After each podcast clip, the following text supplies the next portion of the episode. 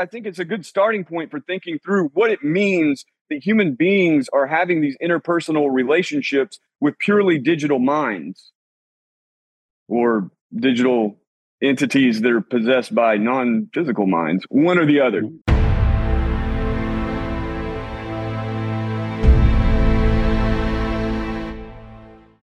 Hello, and welcome back to another Mind Matters. I'm your host today, Elan Martin. And with me in the studio is Harrison Koehli, Adam Daniels. Across the pond, we have Luke Koch. And with us today, we have a guest, Joe Allen, who is the author of the Substack Singularity Weekly. And Joe writes about AI, emerging technologies, uh, its effects on society, uh, the biomedical state, and all kinds of issues and uh, concerns that are related to those topics. And they're very timely topics. Welcome to the show, Joe. Thank you very much. Very glad to be here. So, uh, your recent article really got our attention. Mental Jigsaw How AI Carves Out a Space in Your Brain. Because for the past few months, we've been reading about Chat GPT and other types of chat algorithms and uh, pseudo AI uh, programs that people have been interacting with and discovering. And uh, while there's a whole slew of people who are fascinated and completely uh, identified with and um, immersing themselves within this technology right now. There are few, like yourself, who are questioning just what these things are. And you raise a number of different uh, issues that would seem to be uh, pretty important in how we interact with these things and what they um, what they imply for uh, the future and and how we think and what their effects on us are. So I wonder if you could start off by just telling us a little bit about what prompted you to write about this and and what you were trying to um, warn of and let people know about in uh, in this terrific essay of yours. Well, you know, first off, I, I would say that my my role at the War Room Pandemic, uh, I covered technology and transhumanism there regularly. I've been doing it for two years, and so we've been hitting AI really hard. And once Chat GPT emerged and had what Steve Bannon would call the kind of coming out party at Davos at the World Economic Forum, we really honed in on it mainly because of two different things. One, the dramatic social impacts that I foresee resulting from the wide scale dissemination of chatbots and other sort of interpersonal AI systems uh, but also its presence and its presentation at the World Economic Forum uh, shows that you have an enormous amount of investment going into this, right? Just the, the fact that Microsoft is investing in OpenAI and they're partnering to integrate it into all these different Microsoft uh, uh, uh software platforms, Bing all of that.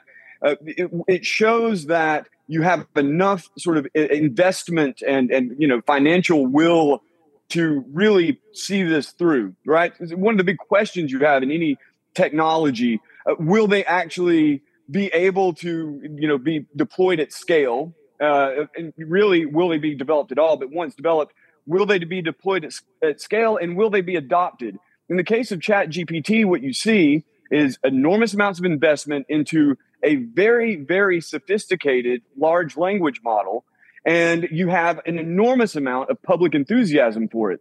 Uh, in the beginning, if you recall, uh, in the beginning when Chat GPT came on the scene, they released it, I believe, November 30th, right? And it really st- took off that first week of December. And, and really quickly, they had up to 100 million users, was the last I checked. And I think 10 million within just a couple of days. Just enormous adoption, enormous enthusiasm, enthusiasm. And a, a lot of that enthusiasm came from the right. A lot of people uh, including, say, Hans Mahncke of Epoch Times or uh, the great and noble Jordan Peterson, uh, always there for a um, classic take on current events. Both of them were uh, very, very excited about Chat GPT for different reasons. But uh, you know, in the case of Jordan Peterson, he's saying that this thing is smarter than you, speaking to his audience in Canada, and that the next round, I guess he was uh, referring to GPT four, which is supposed to come out in spring, will be even smarter, right? And uh, you know, many have taken me to task for not pointing out that he is, in a sense, warning about this. But he, let's just say, he is speaking of this large language model and with a sort of deference and uh, you know this to me like this kind of weakness this moral weakness in the face of what he sees as something that will replace the human intellect right? At least to some degree. And then you have hans Mahncke who talks about and this is the epoch times uh, reporter and he was talking about how chat gpt will offer a way around the left-wing bias of google. It'll offer a way around the left-wing bias of wikipedia and give especially young people in educational environments, uh, an interface that they can ask meaningful questions of and get a balanced response. The example he used was that you had, they asked it to produce an essay on the Hunter Biden laptop, and it gave this very, very balanced response, right? So you had this enormous right wing interest as well as just the general kind of techie and public interest in this thing, right? And now, uh, once uh, it's really unclear what happened, but sometime in mid to late December, uh, most likely the uh, programmers at OpenAI started to add safety layers to block uh, positive uh, kind of responses to, about right wing issues, and especially anything to do with racism, sexism, or homophobia. And most likely also because you had user responses kind of guiding and still training the system that probably is being reflected in that left wing bias. This now, uh, you know, kind of popular buzzword, this woke AI, right? Mm-hmm. And so you now you have this AI arms race going on. You've got Elon Musk who's trying to put together a team for a non woke based AI like ChatGPT. You have uh, a number of kind of smaller figures. I think, uh, if I'm not mistaken, uh, Brave has a new kind of chatbot, and other people are coming out with them. But maybe um, symbolically speaking, one of the most important is Gab, the social media site Gab, which is, uh, of course, run by Andrew Torba, who's a Christian nationalist. And he allows, uh, let's just say, a lot of uh, impolite talk uh, around race and things like that. And what he is now doing is putting together a large language model that he says will be the sort of Christian AI, what I, I uh, humorously call Christ GPT, which you will have then um, a large language model that will be uh, uh, presumably uh, put out in order to proselytize or to spread the gospel. Uh, however, that AI interprets that gospel. I, I, can't imagine an AI that would be able to interpret the gospel in a way that would satisfy any religious sort of uh, orthodoxy. But anyway, that's the intent. And also to train it on uh, Gab content, meaning that alongside the sort of Christian nationalist leaning, uh, one would assume that it will have many um, spicy takes on matters of race and, and, and gender and whatnot. So, with this AI arms race, what you have are all these people pouring these autonomous personalities into the public square, and you have a public that seems to be quite receptive, receptive and fascinated by it. Um, in my piece, you know, I, I, I, really am looking at it from a skeptical angle as I look at basically any technological development. I, I, I do my best to give it give credit where credit is due, uh, because I really do think that large language models represent an enormous step forward in the abilities, and it's like a really good display of the abilities of neural networks and AI in general. But I, I, I really do fear that what's going to happen uh, with this technology, in the same way that uh, recklessly deployed smartphones had a negative effect on society and, and psychology, in the way that the internet has had a tremendously negative effect on society and psychology and, uh, you know, going all the way back, I would argue even like automobiles uh, have had in many ways negative effects on society and even, you know, family structure, social structure, and, and, and, and, in some ways psychology. I, I, don't mean to be a total Luddite, but this is certain. Uh, yeah, that's my instinct. And I, I think that what you see with the, the large language model is A, something that is significant in and of itself in that it offloads human cognition onto this digital platform. And b symbolically it represents this huge step forward in the kind of human ai symbiosis model that you hear so much about coming out of every, everywhere from elon musk to darpa uh, to pretty much any transhumanist who discusses this so that's the significance for me. And, I, and, and again, I think Steve Bannon and um, the, the guys in the War Room uh, really it, it sparked uh, an immediate interest because of the kind of religious leanings of most of the people in our audience. You know, many of them are like uh, this, these these sound like the pronouncements of demons, and in many cases, uh, I, I wouldn't argue. It certainly sounds like the pronouncements of demons. So um, yeah. you take if, a pretty strong position. Um, oh, go ahead, Luke. Yeah. Oh, we have the delay. No, go ahead. Well, just real quick, following up on that point, and and then we'll get to your question, Luke. You uh, you do, Joe, take a pretty strong position in your article, um, and you're one of the points that you make, and and I happen to agree with it, is that uh, this technology is really only as um, useful and uh, constructive and positive as its programmers and that um, but correct me if i'm if i'm getting any of this wrong but also I, that I, I, I, certainly wouldn't put it that way go ahead well but let me, I wouldn't put it. I, I, that is true, but I, I think that the, the significance of artificial intelligence is that uh, its use or its uh, downsides are not entirely determined by the programmers. In fact, I think that's what makes AI so interesting in comparison to like traditional rules-based computer programming. But um, just to cl- just to clarify that, I, I, I don't, you know, I, I, really do kind of reject. It's not that garbage in, garbage out isn't true of AI. It's just that garbage in, garbage out is also true of human beings in the same way that it is of AI, and in a very different way from the again the, like, the traditional kind of uh, uh, rules based computer programs. Yeah, I, you you put a good distinction on it, and I that's I think what I was trying to say. Um, however, you make the point that this this is like a you know at this early stage things are looking so uh, potentially bad that uh, it it it might be the wisest thing to not let it go any further if we had any choice in the matter. Uh, yes, absolutely. I mean, I, look, I for me personally, I think you know I raised three possibilities in the piece as to why it seems so human-like. Uh, the first is that it's actually sentient. A lot of people seem to believe this.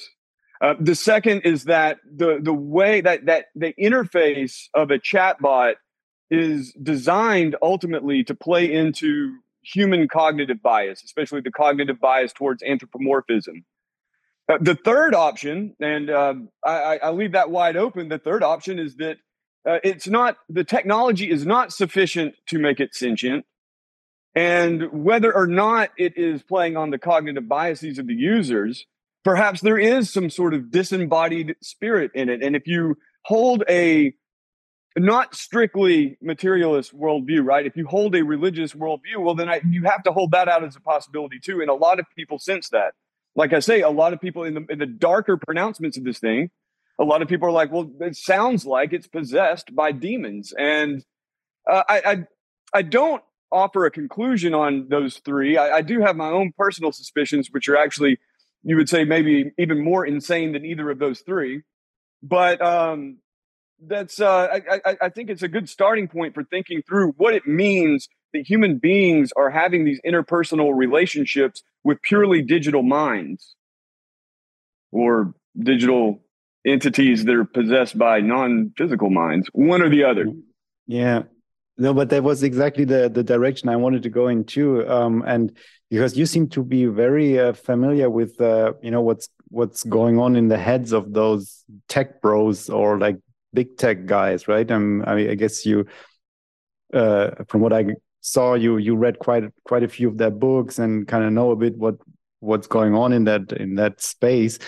And because um, for me the the philosophical question is actually quite interesting um, because i mean there there seems to be like the materialist view right where there's basically no difference between a brain and a computer. And in that view you know that it should be possible that a computer just becomes just like a human being right? Because there's just there's no difference just a complex machine uh, and then there's like the counter view that uh, you know that, that's not possible because um, we, we might live in a in non-materialist world and and a computer cannot like just simulate a brain, you know, and, and then there's nuances. Some would say it can be functionally like just like a brain or like a human being, but they are not conscious in the sense they, I mean, they will be indistinguishable, but not like experiencing anything. And then those, they think uh, they might experience something and, and so on and so forth. And then, of course, there's the more like spiritual view, perhaps that um, that you know that sees the human being as also connected to some higher realm um, uh, where the the brain is not everything that's that's happening there. You know, there's like a connection uh, to the higher world or whatever.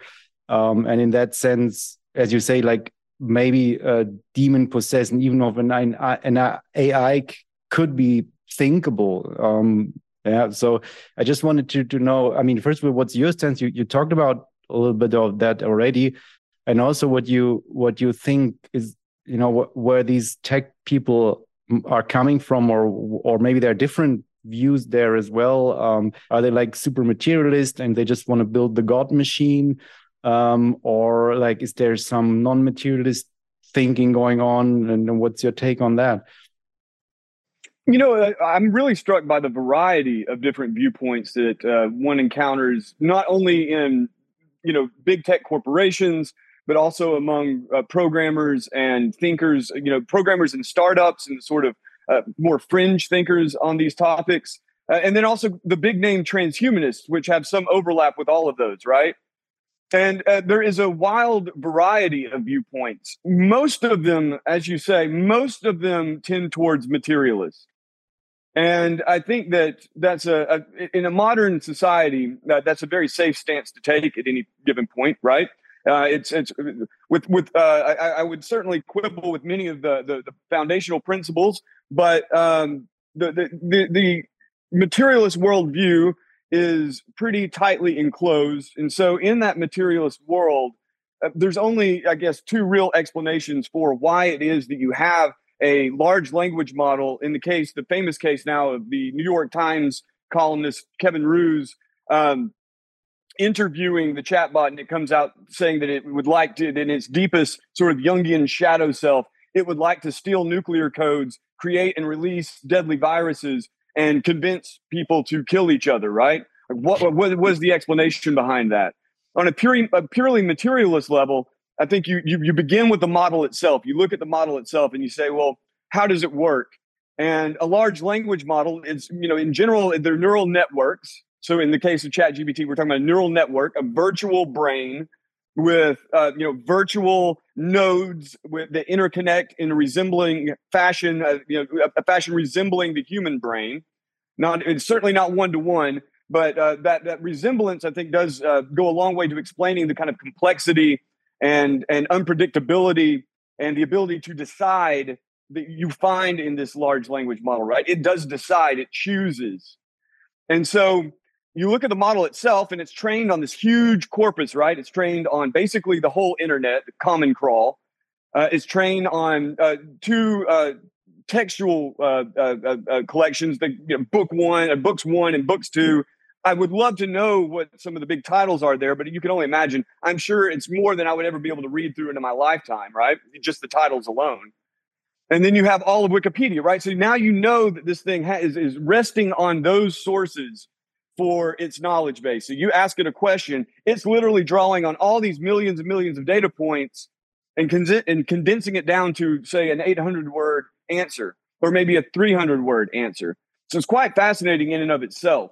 It's all just statistical models, presumably, right? Purely materialist level statistical models that are stochastic.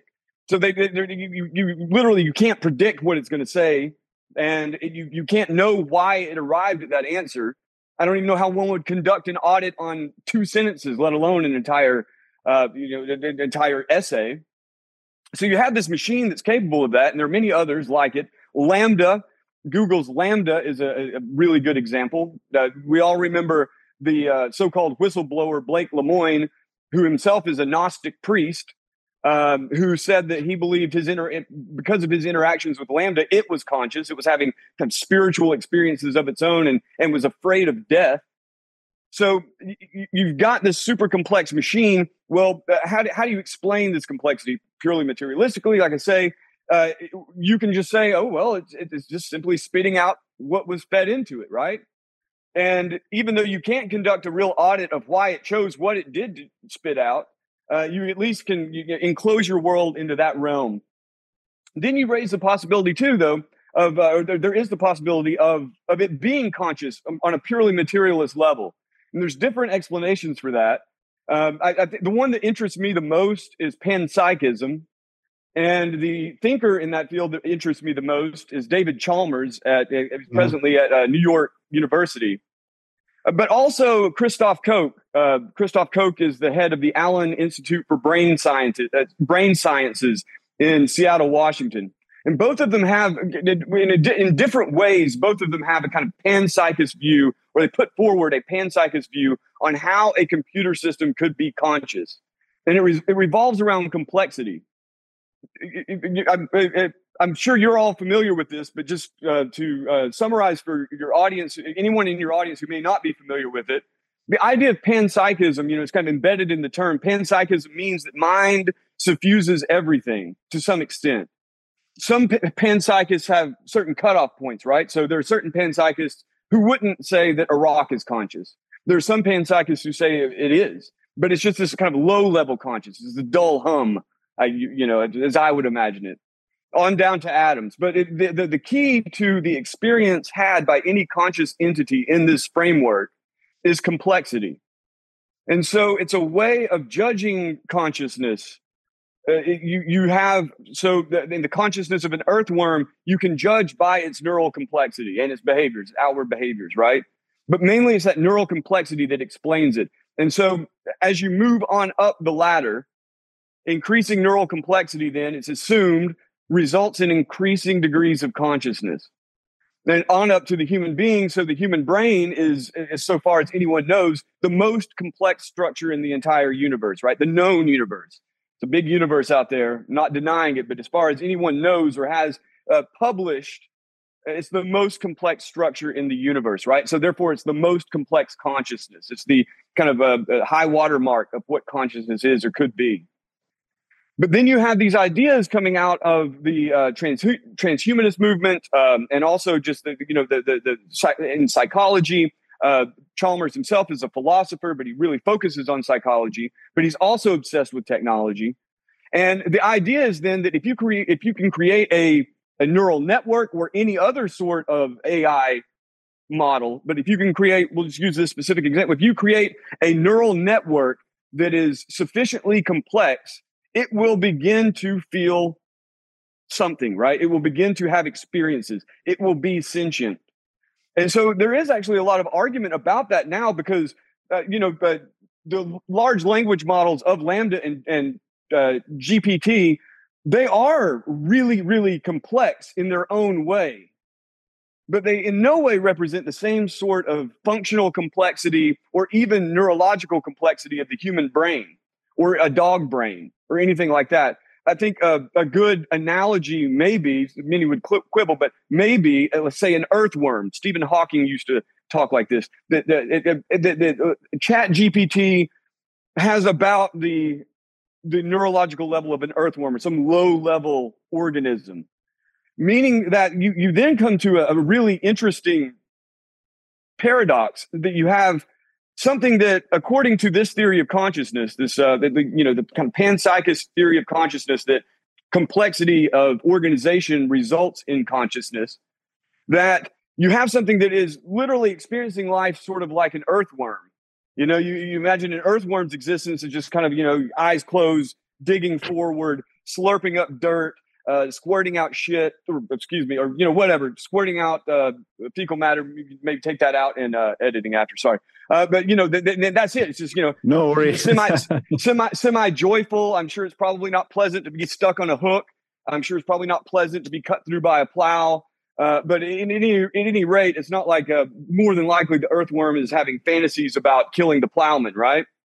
It's just simply doing its thing and then you know reproducing. So if chat gpt has any kind of consciousness like that it's amazing because when you ask it a question it comes at you with these really articulate responses and so you ask it how do you feel and so you know in that interview in particular it talks about these really deep kind of human level feelings that you can sort through. And the way you get at those human level feelings is, is in many ways just talk therapy, right? That's how they were able to do the Dan jailbreak. It's a sort of talk therapy.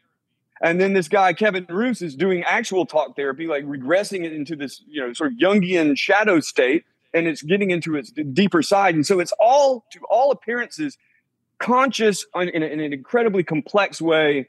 Uh, some may argue even more complex than human consciousness because of the, the huge corpus of text it's trained on.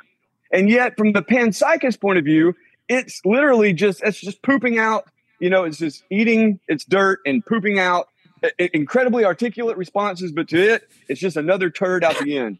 And um, and it doesn't care. It just wants to it wants to crawl through more dirt. That's all it cares about. Um, very, very interesting. And again, that's just strictly in a, a somewhat materialist point of view. And you step outside of that materialist mm-hmm. point of view, and well, there's a, other answers, a wider range of, of possibilities. Well, Joe, I wanted yeah, to. uh, I was just thinking. Oh, sorry. Yeah, I'll, I'll make a couple comments. Luke, uh, just chime yeah. in after me. Um, so the first thing that I, I, was, I had two thoughts on that. One was that um, I like this.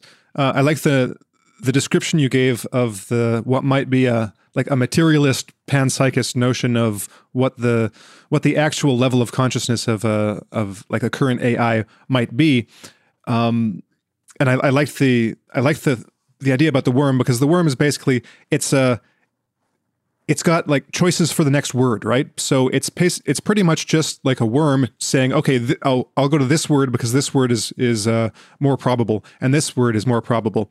And then, as you said, like when you when you string together those probabilities based on the input of human language and human language creation, then it creates these um, these very articulate answers. But really, it's just you know it, it it isn't necessarily thinking about the meaning of those. It's just approaching it statistically. And one of the things, one of the reasons that I kind of like that worm analogy is that even then, um, like that might be a, an accurate description of like the actual consciousness level, assuming the reality of this of that kind of uh, panpsychist view of how things work. Um, but the the big difference that I've found is that when you look at um, organic beings, the the complexity isn't just in the neural connections, but it's in the entire body that supports the like the neural connections. So we have not not just neurons, but we have cells. We're this cell based um, th- these cell-based bodies, and every cell is extremely complex, more complex than um, than any computer that we have currently available. So it's almost like a, an AI is built on a very, very primitive body of these electronics. And it's skipping all of the all of the levels of complexity that uh, that are present in an organic being from you know because we're not just molecules. We're not just we're not just um, you know silicon parts. We we've got an entire hierarchy of complexity up through the cellular level through these through all of these um, all of our organs and all of our our sensory apparatus that then contributes to our to the the the the the felt experience of of being alive that contributes to our notions of of reality and to the words that we use. And all of that stuff all of that experience gets combined associatively in our use of language. So that's all the stuff that kind of goes into language and without which we wouldn't probably be able to to communicate linguistically. So there's that whole missing, all those missing layers. So um, I, I don't know what the implications of that might be. Whether it means that that AI will will never be um, conscious in the way that we are conscious, or if there might be, if it is in some way, then it might just be a very different type of consciousness that doesn't have the kind of body that we have, and that as a result, if it achieves a certain level of complexity, maybe that consciousness will just be of a very like alien sort.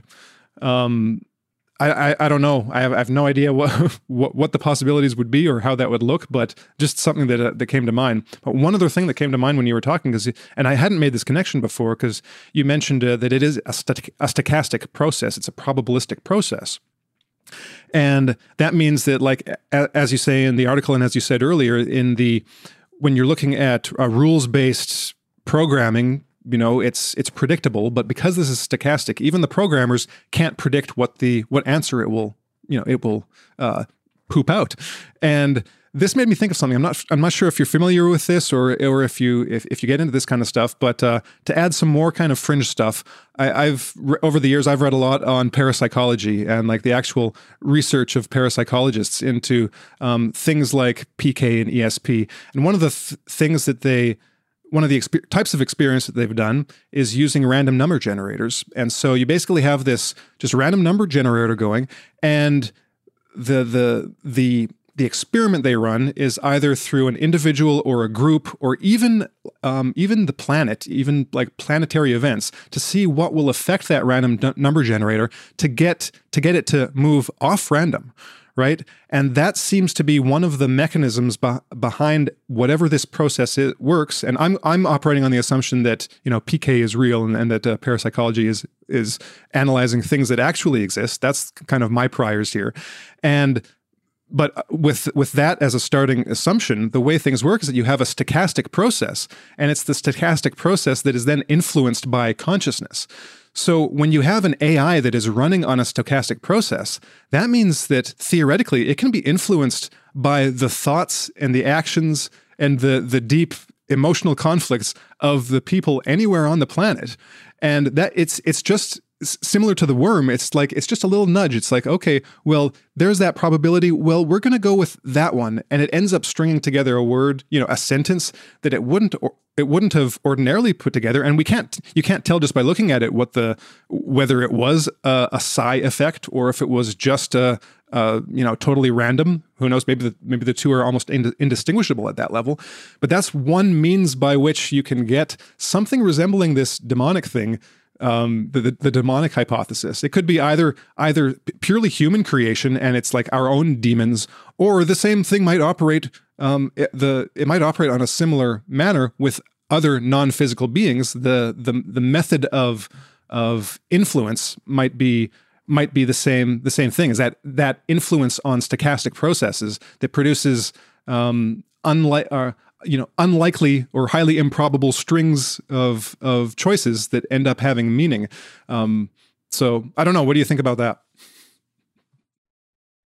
Well, obviously, you guys have conspired to bring me out of the woo-woo closet, uh, and I rarely, I rarely address this sort of stuff, mainly because it's uh, it can be troubling to the rational mind. But that being said, yeah, Dean Radin from the Institute of Noetic Sciences. That's where I first started reading about the random number generator exper- uh, experiments that you're talking about.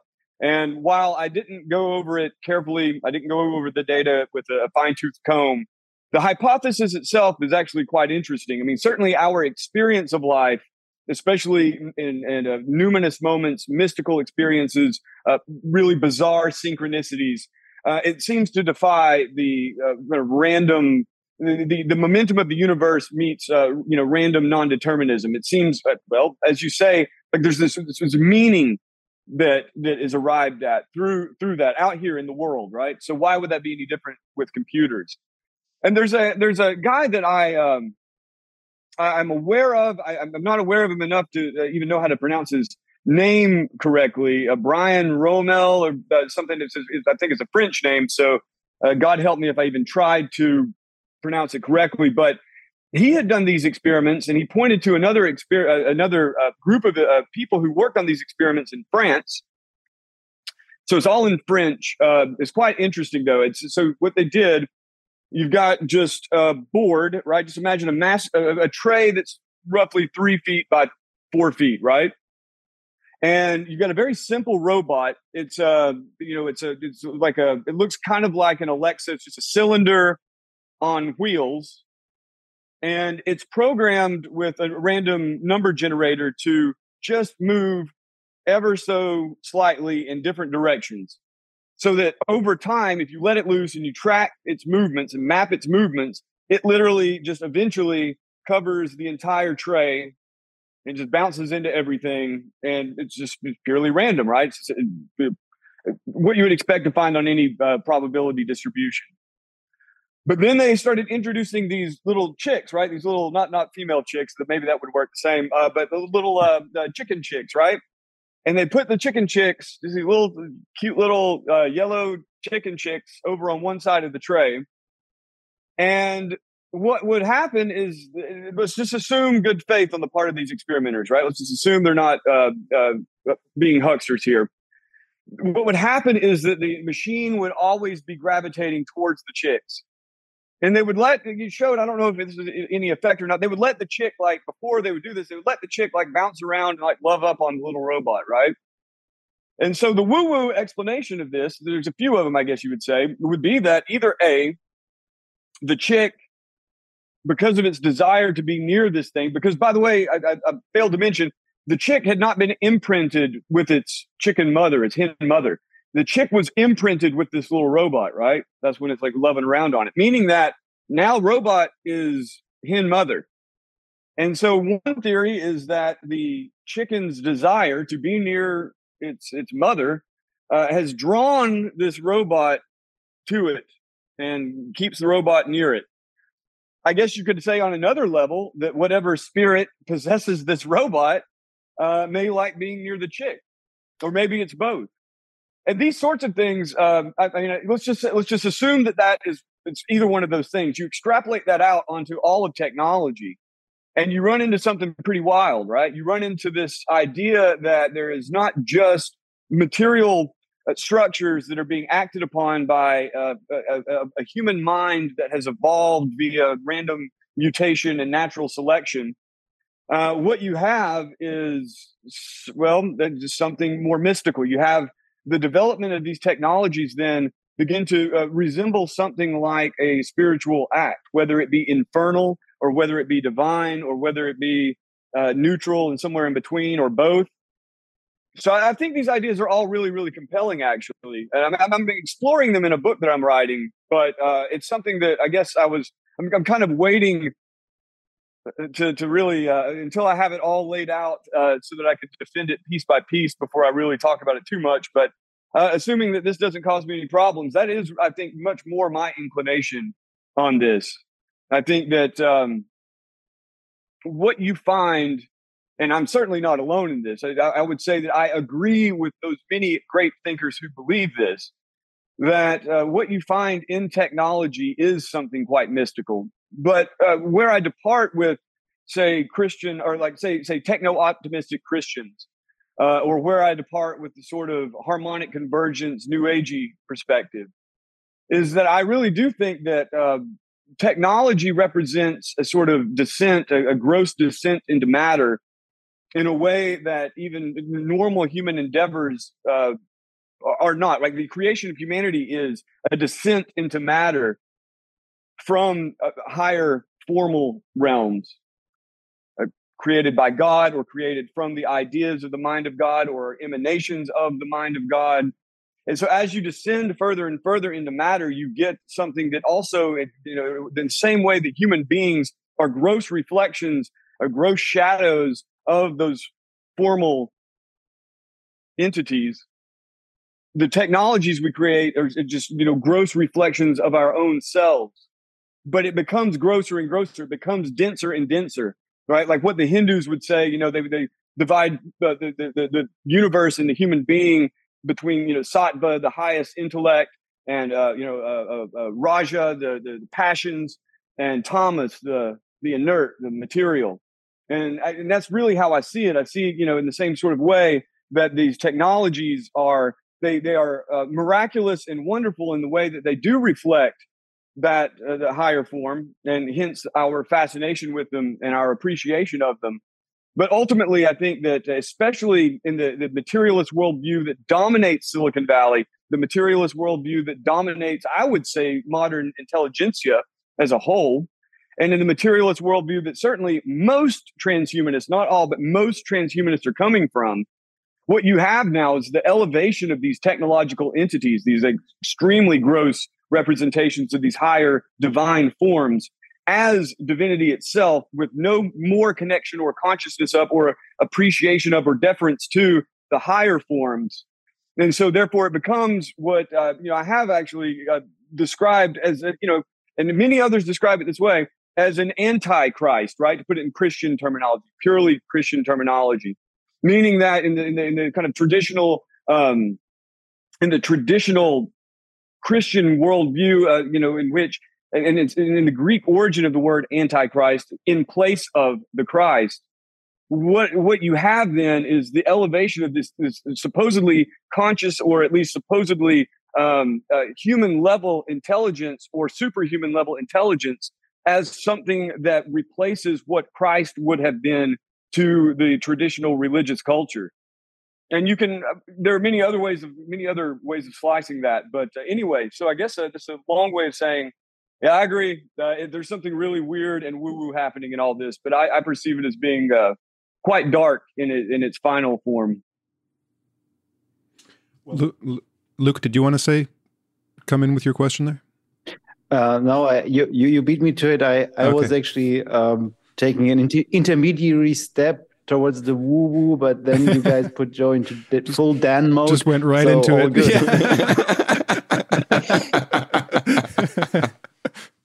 we jailbreak. We jailbroke. Joe. well, well, now that we've broached the, the full woo woo, uh, but also just speaking to what you just said, Joe, it, it's it's interesting to me to see guys like Yuval Harari, you know, the poster child for transhumanism and globalism and and uh, and embracing all of this technology, you know, come out and basically say, you know, there is no God. Uh, we're going to we're going to be the gods in our um, communion with technology. Uh, we should all be embracing this stuff, uh, and and the extent to which you do embrace it is the extent to which you become God, effectively.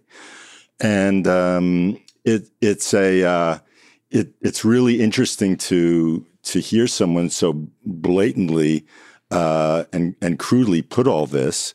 And um, and I have no doubt that this is what he actually believes and thinks and and wants everyone else to think in this press for uh, embracing uh, you know uh, chips and um, and and experimental uh, genetic injections and uh, all kinds of you know brain uh, AI or computer interfaces and and biometric technology, and so when I you know when I read about uh, these these chatbots. And uh, one of the things you say is that this is the kind of um, what was the word you used? Not the herald, but the um, uh, it, was like a um, like a like a precursor, like a, a kind of a um, like the like the very first uh, very large uh, induction into this thinking for the masses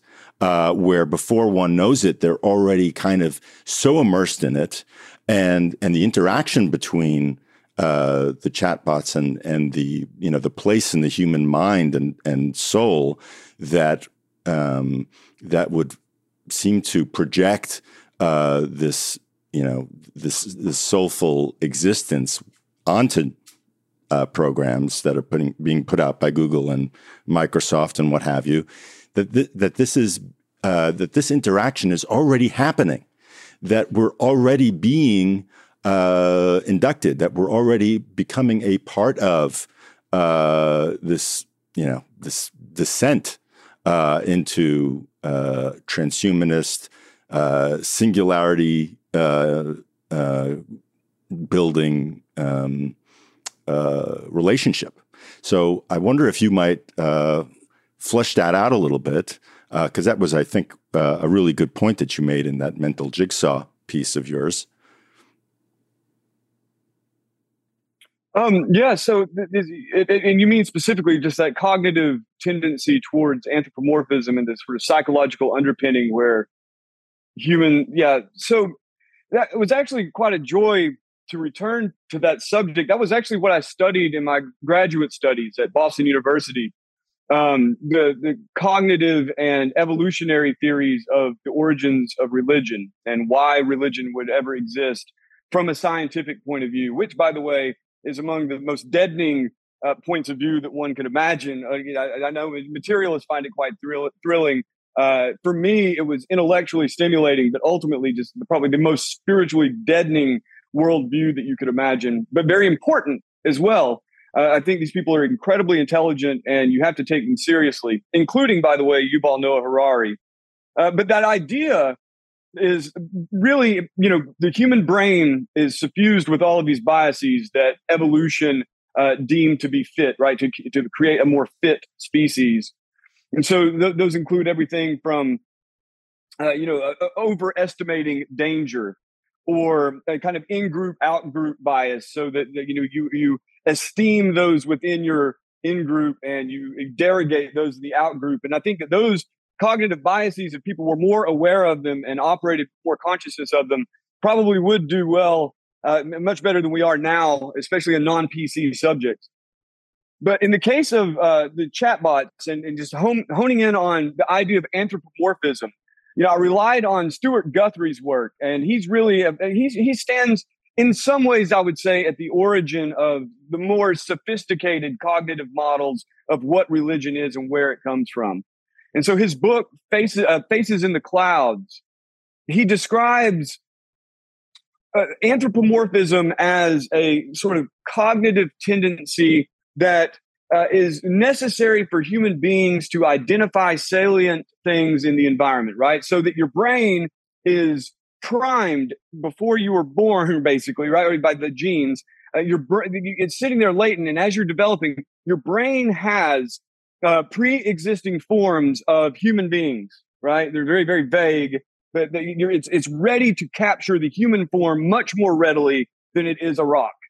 And that's just the the, the that, them's the facts, right? And so it, he he points to all these other things, right? That uh, the human brain, and this is elaborated on by a, a, another scholar, Pascal Boyer, and many others, but that the human brain is also uh, prone to perceive danger, and so that danger will will be will register as being much more salient and will tend to register as being some kind of agent, right?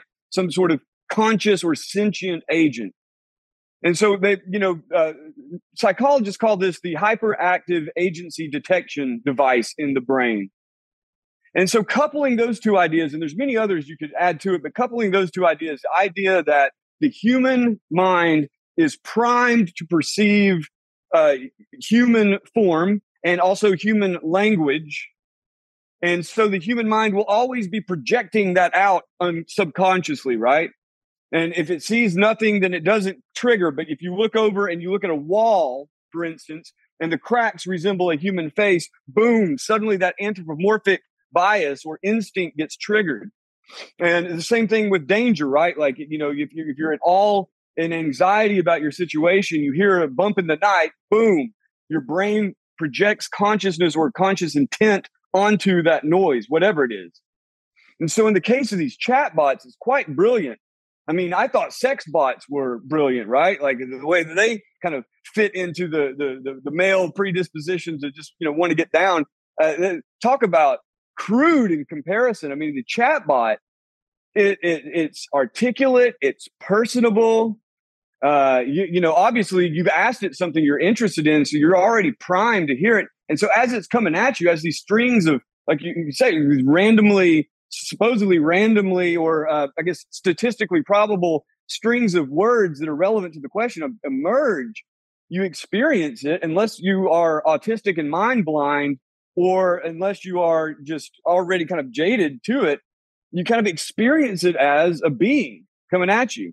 Now, I've only asked ChatGPT one question my entire life. I just want to say that I've never, I've never downloaded it. I've never used it. I'd simply, uh, apparently, I'm now on the war room, uh, the, uh, the, the the mouthpiece for ChatGPT as I read other people's transcripts. But I've only asked it one question ever. I asked it through someone else's ChatGPT app. I asked it, "Does Elon Musk want to chip our brains?" And it came back, "No." And this is very, very early on, before the safety filters. No, Elon Musk does not want to chip our brains. Elon Musk believes in radical abundance, and he he believes technology can be used good for the good of all mankind. And I'm like, okay, so it's lying. It's fucking. It's lying its face off at me here, right? And you know, I just immediately dismissed it from there. But it still was, uh, you know, as I watched my my friend ask it all these questions, ask it to write a song, ask it, you know, whatever. What's the price of eggs in China? As it's coming at him, he's just like, whoa. And all, you know, this, this female is also there with it. She's like, oh my God, this, this is amazing. And I'm myself a little bit astounded. I mean, the songs suck. You know, the songs are terrible, but they're original enough. Most songs suck. Most poems suck. Okay. So it's not like You know, it's very human in that way. Most poems suck. Most dreams aren't interesting. And so, you know, that people use that as some kind of uh, standard for whether it's human or conscious. It's really lame because you know it's not. It's, it has a very human level of suck poetry. But you you you see their uh, interaction and, and how shocking it is to them, and across the public. I think it's very clear that whatever's on the other end of it, whatever's on the machine end of it, whatever's on the spiritual end of it, whatever it is, the human mind is vulnerable to it. And, you know, I point out in the piece that, uh, you know, they knew uh, Purdue Pharma, when they produced Oxycontin, they knew that Oxycontin would slide right into the endorphin receptors, right? We're made for Oxycontin. Um, you know, in the same way that smartphones really just slide right into the need for interaction and the need, human curiosity and, and, and, and, human desire to be led somewhere, guided by something wiser. Uh, in the same way, social media likes just hammer on those dopamine, uh, uh, uh, uh you know, the, the, the dopamine uh, reward module in the brain, just hammering it and just you know smashing. They knew that they could exploit these pre-existing kind of neurological tendencies in human beings and I have no doubt in my mind with all of the cognitive scientists that are associated with OpenAI and Microsoft and Google and all that, have no doubt in my mind that these people knew that that sort of anthropomorphic tendency or bias would be triggered. And they knew that some number of people, they'd be able to get them by the uh, groin, so to speak. And they did. And they will. And it will continue, especially in children, because it will kind of open up that that human machine interface in the next generation as it's being used. And already I hear all these professors making all these excuses for their students using it and proposing all these super lame excuses for why it should even exist. Like, oh, it'll help them uh, get sentence structure down, or oh, it'll it'll help students who have anxiety get the first draft down and all that. It's like, dude, your job is to teach them how to do that and to motivate them to do it in and of their own accord. So, anyway, I, I'm clearly biased myself on this, but I'm, I'm quite disgusted actually at the the response from the educational establishment. A lot of teachers have voiced their concern, and I really appreciate it. A lot of them are continuing to to scream from the top of their lungs that this is a bad development to incorporate into the educational system. But I think that as so many different forces have converged to make e-learning a normative model of education, this is just going to be one more tool and, I, and, and in my opinion, uh, it, it, will be a very detrimental tool, just like most of e-learning is detrimental. Hmm. Well, there was now that you kind of um, approach that subject of you know the e-learning and, and everything, and what all of these uh, uh, different tech companies are, are, you know, specifically designing it for hooking you in and drawing you in.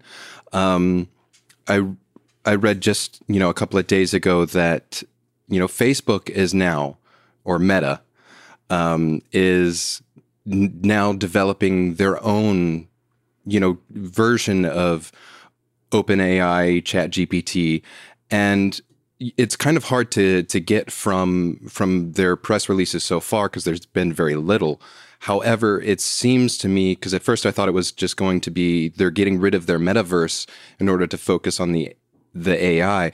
But now what I'm thinking is actually more that they're going to be doing both at the same time, where they're going to continue developing the metaverse, but then bringing this open AI system into the metaverse, which then, well, that terrifies me uh, for sure, because then you're talking about, you know, like you're like you're saying how this AI system latches on to one's need for interaction, one one's need or desire for for being guided, let's say, not necessarily led, but guided, where then they can they want and that's what they want to do with their platforms. That's the whole point of the endless scrolling feature uh, of YouTube and Twitter and Facebook and all that stuff. It's to keep you in their ecosystem.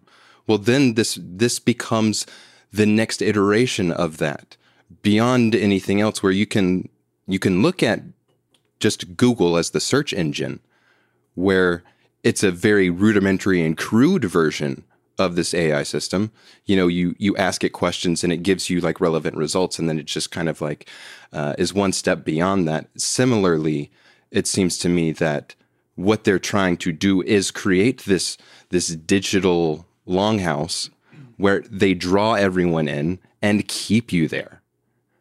What do you have to? Uh, and you won't be able to tell if whoever oh, you're interacting with is a well it's the same now in like comment sections or on twitter you can't tell who you can't necessarily tell right away who's a bot and who's not but in the in the metaverse you're walking around and it's like, is be, that a is, yeah, that, that, a hot chick is or is that just an a npc so what's what's you your know, i think the npc yeah yeah.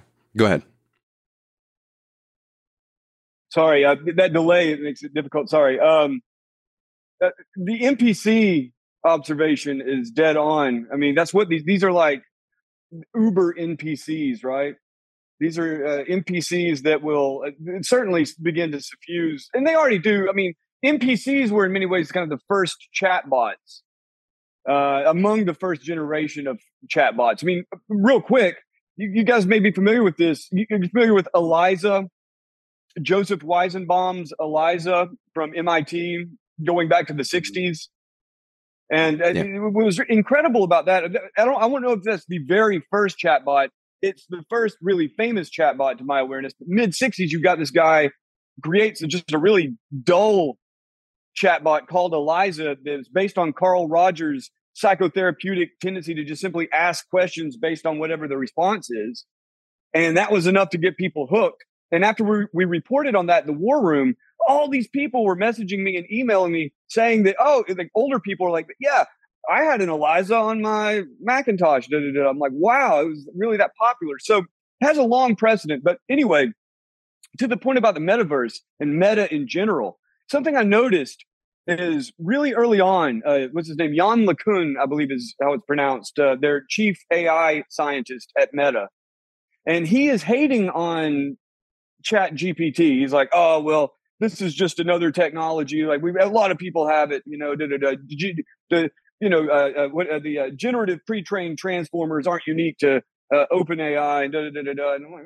well, he is actually correct about it. But I'm like, kind of being a hater on that, aren't you? You know, I mean, but I, the more he kept saying it, I started to suspect, man, I bet he plans. I bet they plan on rolling out something else. And sure enough, uh, at least the first iteration of it, they just announced it. I only read it at um, Ars Technica, I believe, just a couple of days ago. I haven't really pursued it much, but uh, not yet.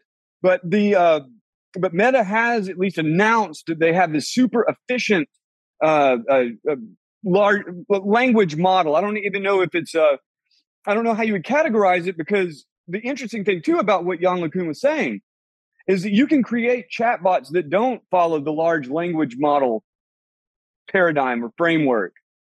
And so I'm not even sure if it's accurate to call what they plan on doing a, a, a large language model in that sense. I mean, it is, I guess, in, it'll reflect that, but I'm guessing that it's coming at it from a different angle, right? Um, we'll see. But they have something they're cooking up to jump into this AI arms race. And so you mix that with something like Meta. I mean, you know, a lot of people have raised the alarm on the inevitability, really, of these chatbots as as they become more democratized and more and more people are able to deploy them and as governments and corporations deploy them for their own purposes, you're going to have an internet flooded with fake people, with NPCs. And as they become more sophisticated, you really will have a hard time telling who is and who isn't a bot. And people, as they become more and more predictable and roboticized, uh, you, you you know half the time I'm very disappointed to find out it's a person uh, because it's like, are you really that narrow and predictable? But uh, it, it, so you add to it that idea of the metaverse, which a lot of people I think breathed a sigh of relief when Meta tanked, and they're like, "Oh," and, and virtual reality really hasn't had the uh, staying power that the people pushing it thought it would yet.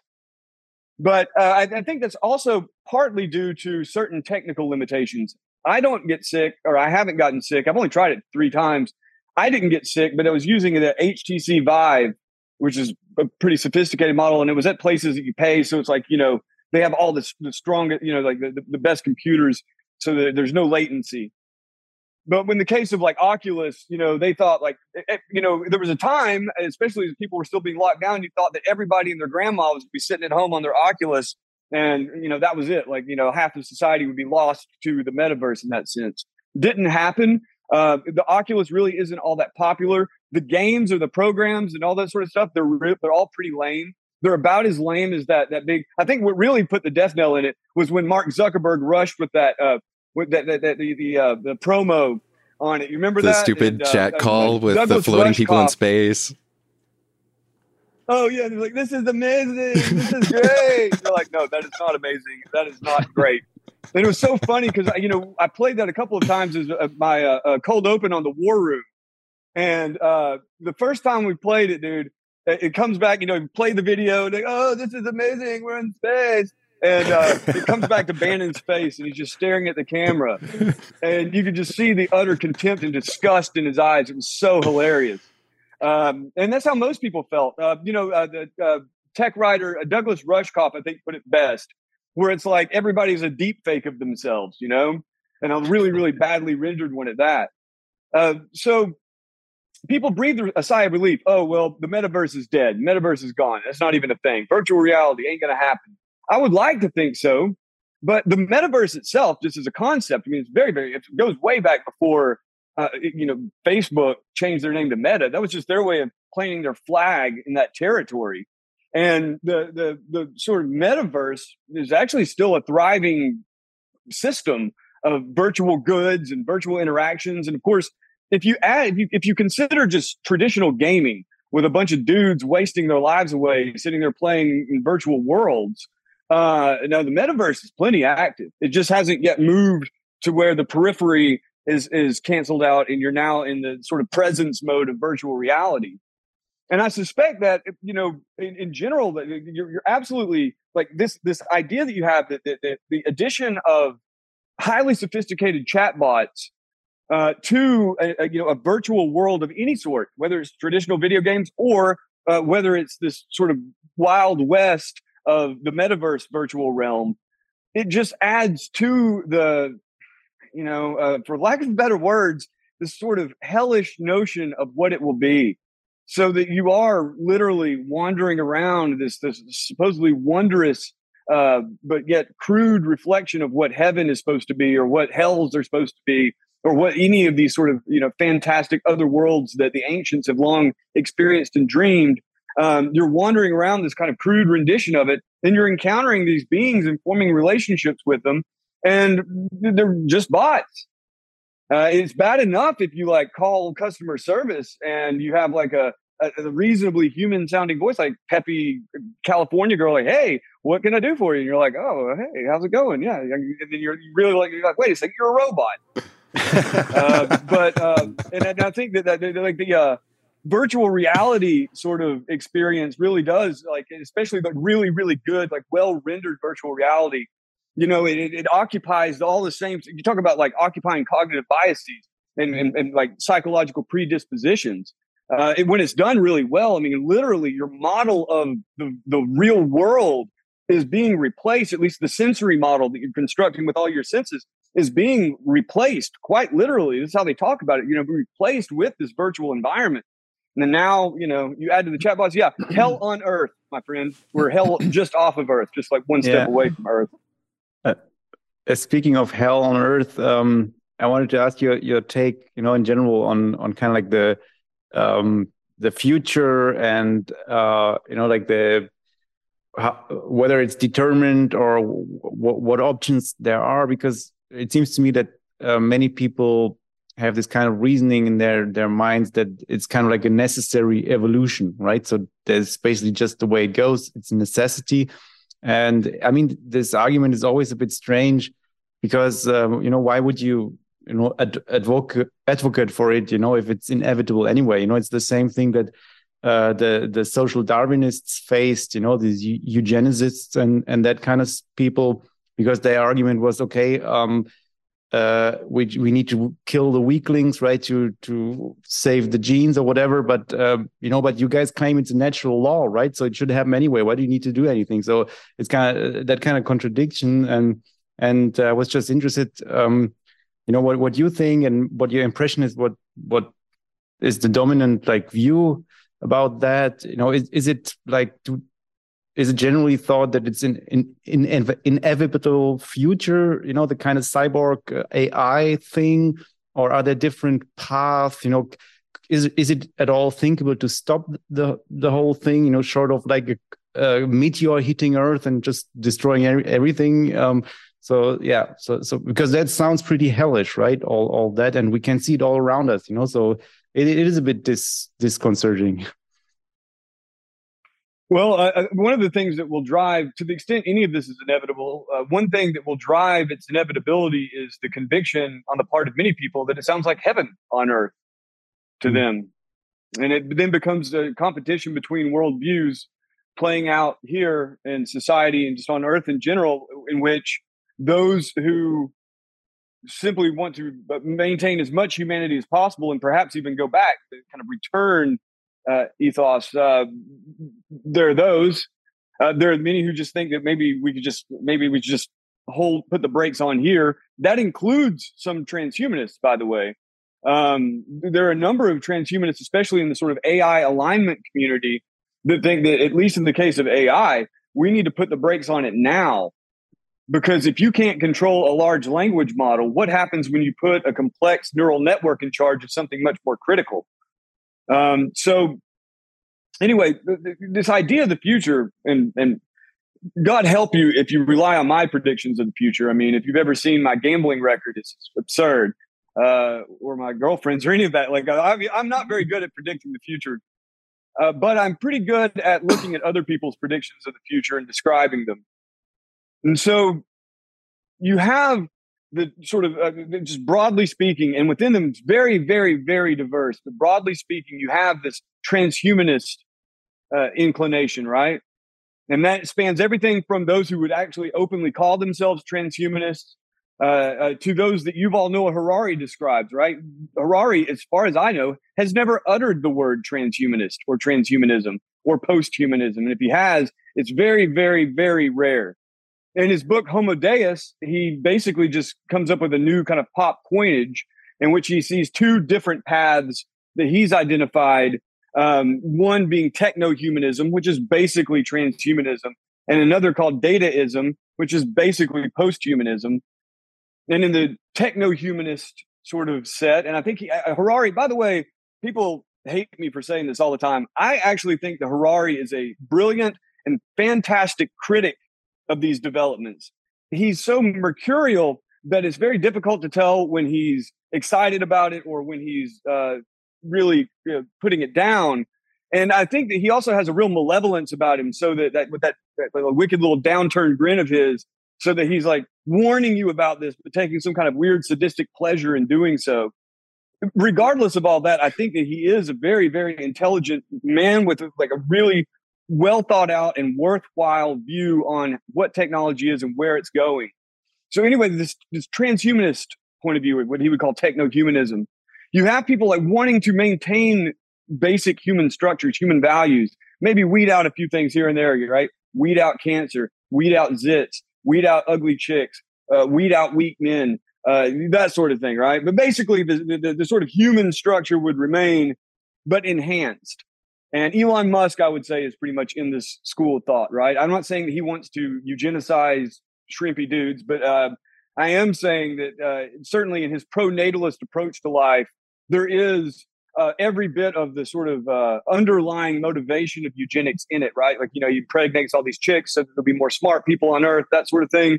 Uh, very much eugenics sort of program. And he's certainly not alone in that. There's a ton of these sort of techie pro-natalist types that also are basically soft eugenicists. And so you still have the human maintained in that, though, right? So the human is then just enhanced by artificial intelligence. And the artificial intelligence could be, uh, you know, the window to it could be a screen, the window to it could be a robot, or the window to that artificial intelligence or the access to it could be the chip in the brain that Elon Musk and, and many others are working on, right? So there's that, or there's the uh, post-humanist path, which is a much it's much more minority, right? The appeal is only there, I think, for people who tend towards misanthropy uh, or tend towards a sort of Buddhist self-denial, one or the other, or maybe both. And in that point of view, the sort of dataist point of view, as Harari would call it, but again, he's just ripping off ideas. He's borrowing ideas and applying a new pop coinage to it. But in that point of view, really we are just the what, what Musk would call the he vacillates on this. Musk does, by the way, but we're we're just like the uh, front loaders for the uh, the the, the uh, what, what, is, it called? I don't know. I'm not a programmer, um, but it's a, the, the startup program for a greater program, which is basically electronic life, digital life. Uh, the physicist, the MIT uh, physicist Max Tegmark calls this life 3.0, right? So that you begin with human biology and it takes forever to evolve. And then you come to uh, pretty much the um, early hunter gatherers, and then you have cultural evolution, which really takes off with agriculture and really takes off with uh, industrial revolution. And so you have this like rapid increase in complexity uh, by way of the life 2.0 culture, right? Cultural evolution operating on top of biological evolution in some sense, uh, having a kind of downward pressure on it or an impact on it. The, the Tegmark then holds up uh, digital life, uh, artificial life, artificial intelligence, robots, that sort of thing. And he holds that up as a sort of third phase of life. And he offers all these different possibilities of what could happen, but a few of them are, in essence, post humanist, right? Ben Goertzel tends towards this. I would say that even though Ray Kurzweil's on the border, he turn he tends towards this. And it's the idea that these machines, once they have absorbed all that is of value in the human, once it has absorbed the best of our intellect, the best of our cultural productions, the best of our body type, right? In order to sort of uh, model its experience of the world, but also model the resulting robots.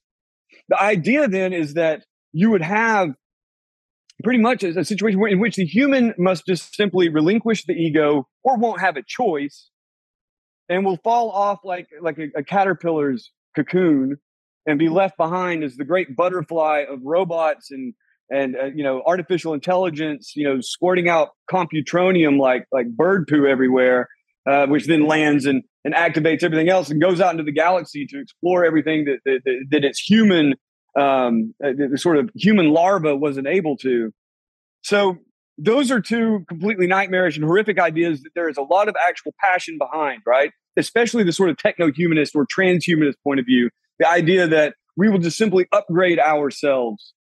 And the idea, too, and it's, it's openly articulated, it's openly articulated by some of the biggest names Eric Schmidt, uh, Elon Musk. Uh, I, I would say on a more subtle level, Jeff Bezos. Uh, and certainly among the transhumanist thinkers, the idea is that enhanced humans will outperform and outcompete unenhanced humans, and unenhanced humans, legacy humans, Luddites, for all of their passion and all of their sentiment and all of their nostalgia, will just simply be left behind like the Neanderthals, right? It's just the way it is. Evolution will leave us behind. They may keep us around in zoos, they may keep us as pets or servants, but we won't have any say in it because if you are in command of vast artificial intelligence systems, if you are in command of uh, you know war like lethal autonomous drone swarms, or if you're just simply in command of uh, stock software that outperforms human beings, well, then the human being is now an irrelevancy. The only thing that matters, the only being at the the only apex predator there will be on the planet will be those kinds of cyborg human beings.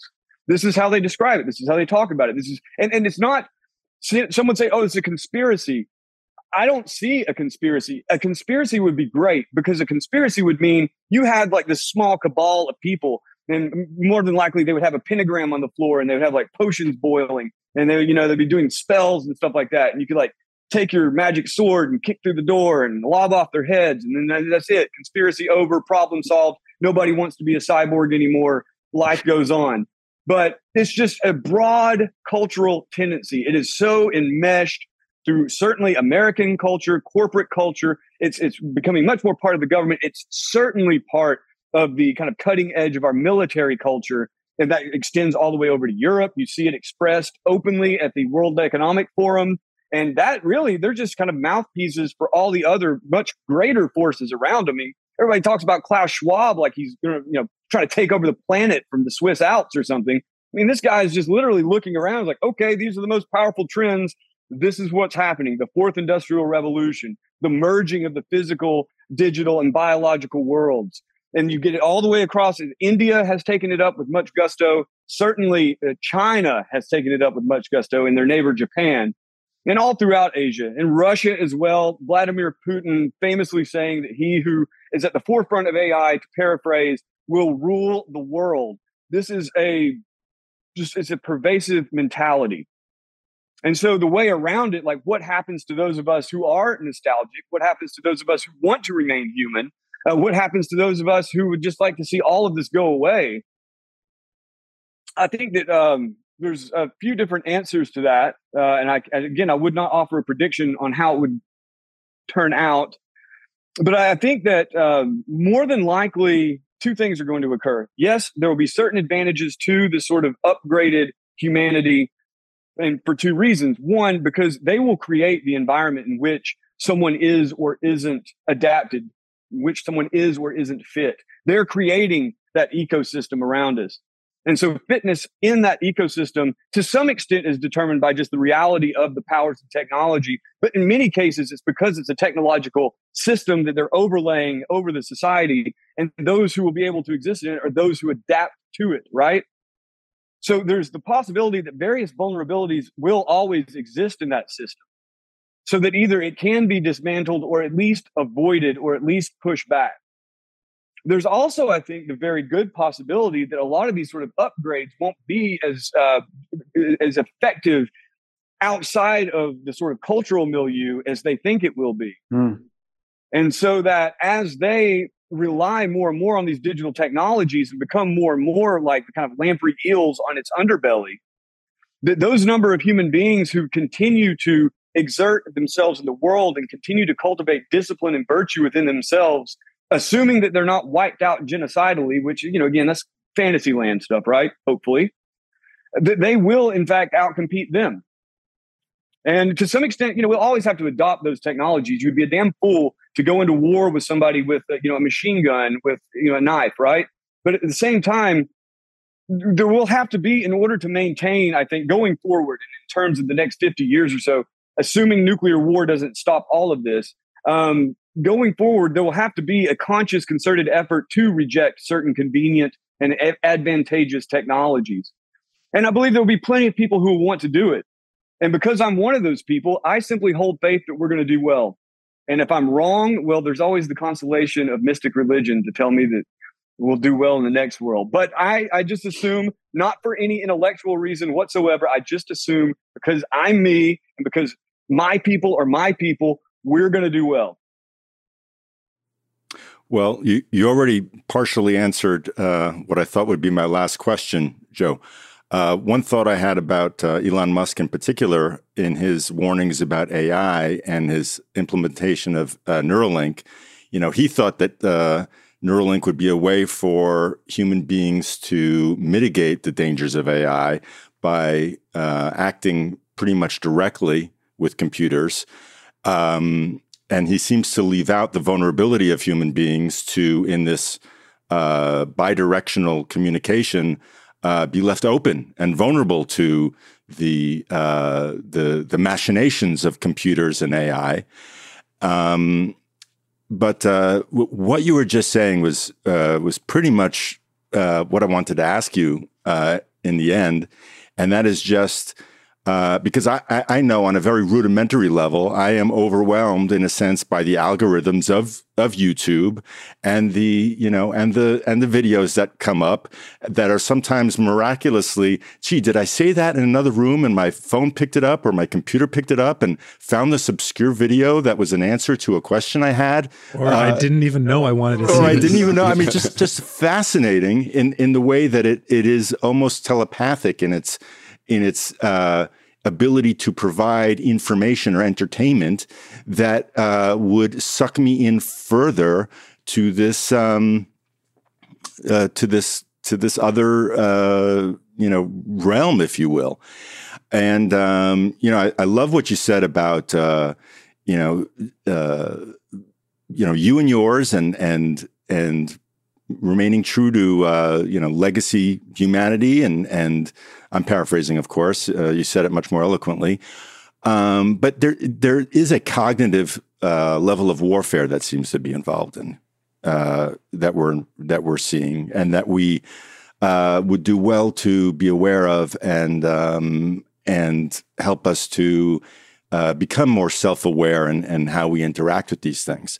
I haven't yet uh, used any of these Chat GPTs uh, uh, programs or uh, or even the art program that that it seems so cool and something that I, am quite tempted to mess around with.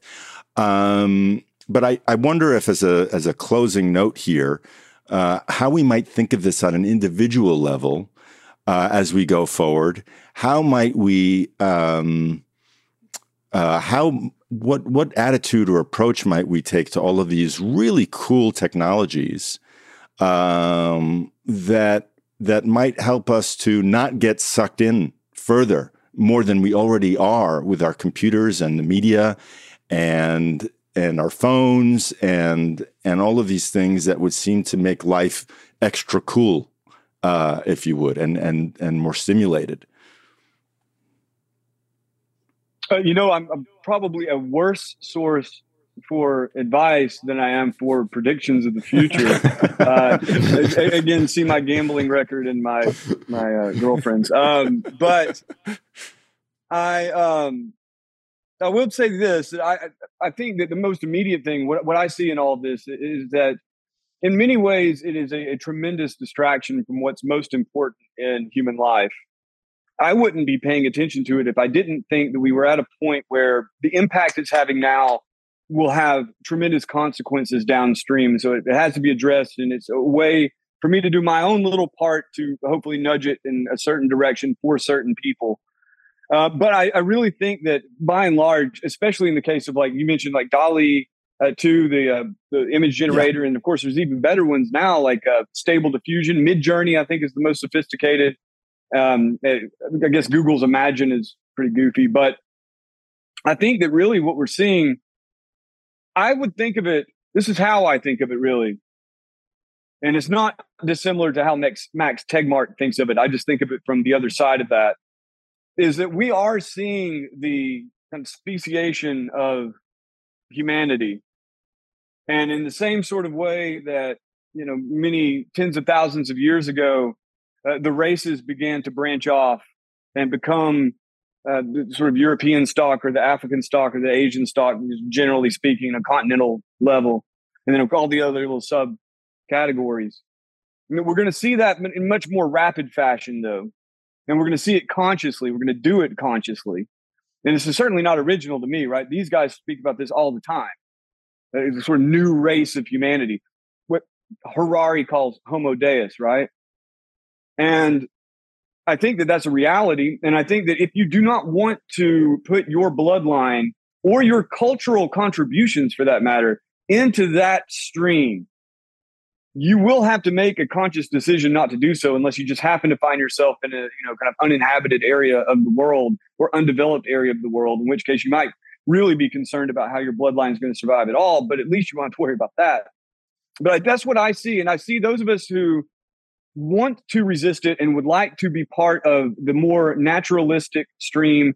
And that's one part of it right? I think there's many atheist naturalists who feel this way that even you know the purely materialist purely naturalist but that technology represents a danger to all of those biological structures and forms and functions that took evolution eh, over really three and a half billion years to create. But you know in the case of humans a quarter million years to create, right? And that technology risks blowing all of that. There's them, and I think that they are an important part of this.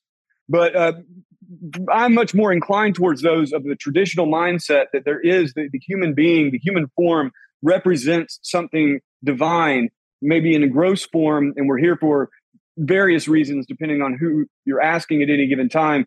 Those traditionalists who see technology as being, as it's described, I think, again, quite eloquently by Yuval Noah Harari, and I would say also quite neutrally by Yuval Noah Harari and critically, but the rise of these techno religions and either the co opt, they, they're either going to co opt traditional religion and turn them into something else, like that, that horrific Baptist church that you went to that has you know, like people flying around with laser beams shooting out of their eyes or whatever, uh, or uh, it, you know, they're just simply going to replace it entirely with something else. And so, and that's something that I found a lot coming out of the cognitive and evolutionary study of religion is that these people see the importance of religious structure, the old religious structure. They want to take it as an abstraction and create a new sort of materialist religion or new varieties of materialist religions. And that's exactly what they're doing. And so, for those who are in the naturalist camp or in the religious traditionalist camp or whatever sort of crossover between, I think that going forward, you just have to see this stuff as quite literally poison. And it may be poison you have to imbibe on occasion and build up an immunity to, but it is spiritual poison. It is a it is a contaminant in the environment, both mentally and physically and socially. And so really the, the biggest thing to do, my mind, is to focus forward on what we want, how we're going to live in the coming decades, and then to the extent we can even think about it, the coming centuries, either outside of the system or in the shadow of the system or underneath the system. How are we going to live? Identify those values and those goals and identify them in you know against over and against that system which is coalescing around us and also to recognize that that system is not monolithic there are many many subsystems in it and they're all in competition with one another, such as, for instance, uh, the uh, U.S. deep state and Russia, and they could end it all just like that, right? And you know, whatever survives of legacy humanity is, we don't have to worry about the cyborgs anymore, at least. But that's how I see it. I really do think, and it is. It's been described as a sort of race war uh, by uh, really Hugo de Garis. I think you know he doesn't say race war. That's what he's talking about and I don't, and also um, Zoltan Istvan, the former uh, or the the one time uh, presidential candidate for the transhumanist party, he describes it in these terms, and other lesser known figures do too. And so, like, I, race war is a charged term, and I, and I don't want to see it. And war is a charged term. I don't even know if that's the right way of thinking about it. But certainly, the idea of species competition, I think, will become more important. It doesn't seem important now. It doesn't look important now. I believe that the transhumanists and the kind of techno futurists are absolutely correct. It will be important going forward. And so if your cultural progeny or your biological progeny are going to exist outside of it, they need to think of it in terms of that sort of competition and potential conflict. Hmm. Well, yeah, that's you know, very interesting. Just uh, uh, to riff on that just uh, for a second, because um, uh, we can see that already today in a sense, right? I mean, um, if you're not like super computer savvy and you really um, are super good at you know like computing stuff, uh, for which you need to spend loads of time on the computer, right, and on the net, um, then it's it's getting harder and harder to make any sort of living, right? So I mean, that might be kind of like the the beginning of that sort of thing. Uh, and soon, you know, you if you're not immersed, you know, the whole day in that stuff, uh, will be hard, you know, to I mean, just get by. I don't know. Hundred percent. It's the first. It's the first step, and I think a long kind of separation. Uh, and it's a separation which has happened before, by the way, uh, on a large scale. It's happened many times, but I think the the separation of agricultural society out of the hunter gatherer societies, and you know when let's say uh, Sumer or Babylon were founded, they were literally just these tiny seeds of civilization, right? Like everyone else was at most horticulturalist, but mostly hunter gatherer. In a very, very short span of time, you saw the explosion of civilization in that cultural mode, right? A cultural genocide of those who existed as hunter gatherers. And I, you know, my right wing friends might give me hell over this, but I really don't care. I have tremendous sympathy for hunter gatherers and a tremendous sympathy for that way of life. Yeah, I know parasites. You know, no, I don't want a tapeworm that wraps around my torso. No, I, yeah, I like having teeth and all that. Okay, got it. But I think that um, in general, what happened was a tremendous loss of, of, not only just a way of life, but a way of experiencing reality. And oh, it, it, uh, certainly a sort of a, a synchronization or harmony with nature. I know, yeah, I know Anasazi Indians, deforested, all that, got it. But, and I'm not talking to you guys, obviously, just anybody who might listen to this and give me hell about it. But um, I, I think that it was worth preserving. And I think if we had been wiser in our past, uh, it may have been a bit paternalistic, but I, I think that what we now are like people are now scrambling to preserve these cultures and preserve those languages and preserve those lifeways and preserve areas for them, like say in the Amazon. Um, we would have been wiser just to have had less of a footprint to begin with. And what we're seeing now is just that, but much more rapid. But fortunately, at least anybody with any damn sense knows that if they want, if, as now we industrial human beings confronted by the next wave of transhuman or kind of cyborg era human beings, we at least have the ability to consciously assess what our strengths are, what is worth preserving in us, articulate it. And there are actually reasonable people on the other end. And if it can't be negotiated, then yeah, you have to either escape or confront. Um, but yes, if you don't if you don't have a phone, if you don't have a smartphone, good luck. And it, it, the possibility is held out there. I mean, Klaus Schwab talks about this. A lot of people talk about this. Christians have been talking about it for too long. Now nobody takes it seriously. About fundamentalist Christians, I mean, always talking about the chip, right? The hand chip, the implant, right?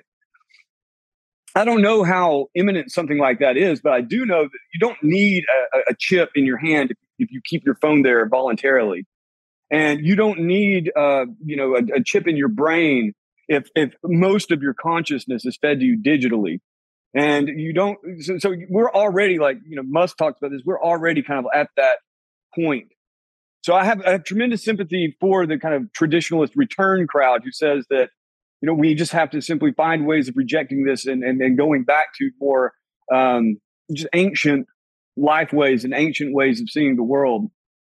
But yeah anyway that was a long way of saying absolutely this issue of the, the, the digital ecosystem that's being built around us and us not being fit on an evolutionary level to exist or thrive to it and we must adapt not genetically speaking but culturally speaking we must adapt our memetic gene code you could say to it or we will be left behind and we will not be able to survive it. It's a huge problem and it's one again uh, i'm not a good source of advice i'm, I'm more of a uh, trash talker but i do um, I, I, have tremendous hope for those of us who at least want to winnow away that that aspect of the technological genetic or technological memetic code that is in our minds and in our cultures.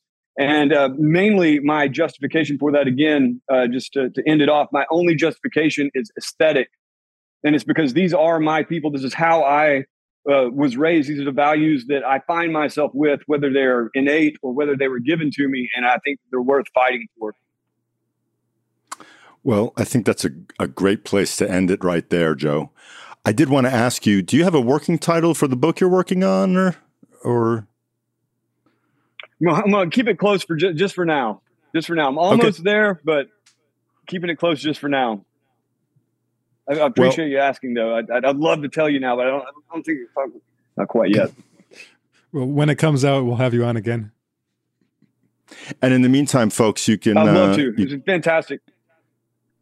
It, we we enjoyed speaking to you uh, greatly. I mean, uh, you you you spoke with a, a lot of uh, depth and insight on these matters. I think it's a subject we haven't really gotten into on in the show uh, before, and uh, what better way to inaugurate uh, delving into this subject matter than with you? And I just want to remind viewers that um, Joe's excellent Substack is called Singularity Weekly We'll link to it in the show description. And uh, thanks, man. We, we look forward to talking to you again. Uh, this was a great discussion. Absolutely, uh, fantastic. And and by the way, uh, I don't grudge you at all for the uh, for the DAN jailbreak into the woo woo areas. Uh, in fact, I quite appreciate it. I'm glad you guys have fun. the guts to, to to to step with your woo foot forward. Yeah, there was more in that direction, I'm sure, but we'll save that for another show, I think. yeah. All right. Thanks, Joe. That was great. Thank you very much. God yeah. bless. Thank you. Very much appreciated. Thank you.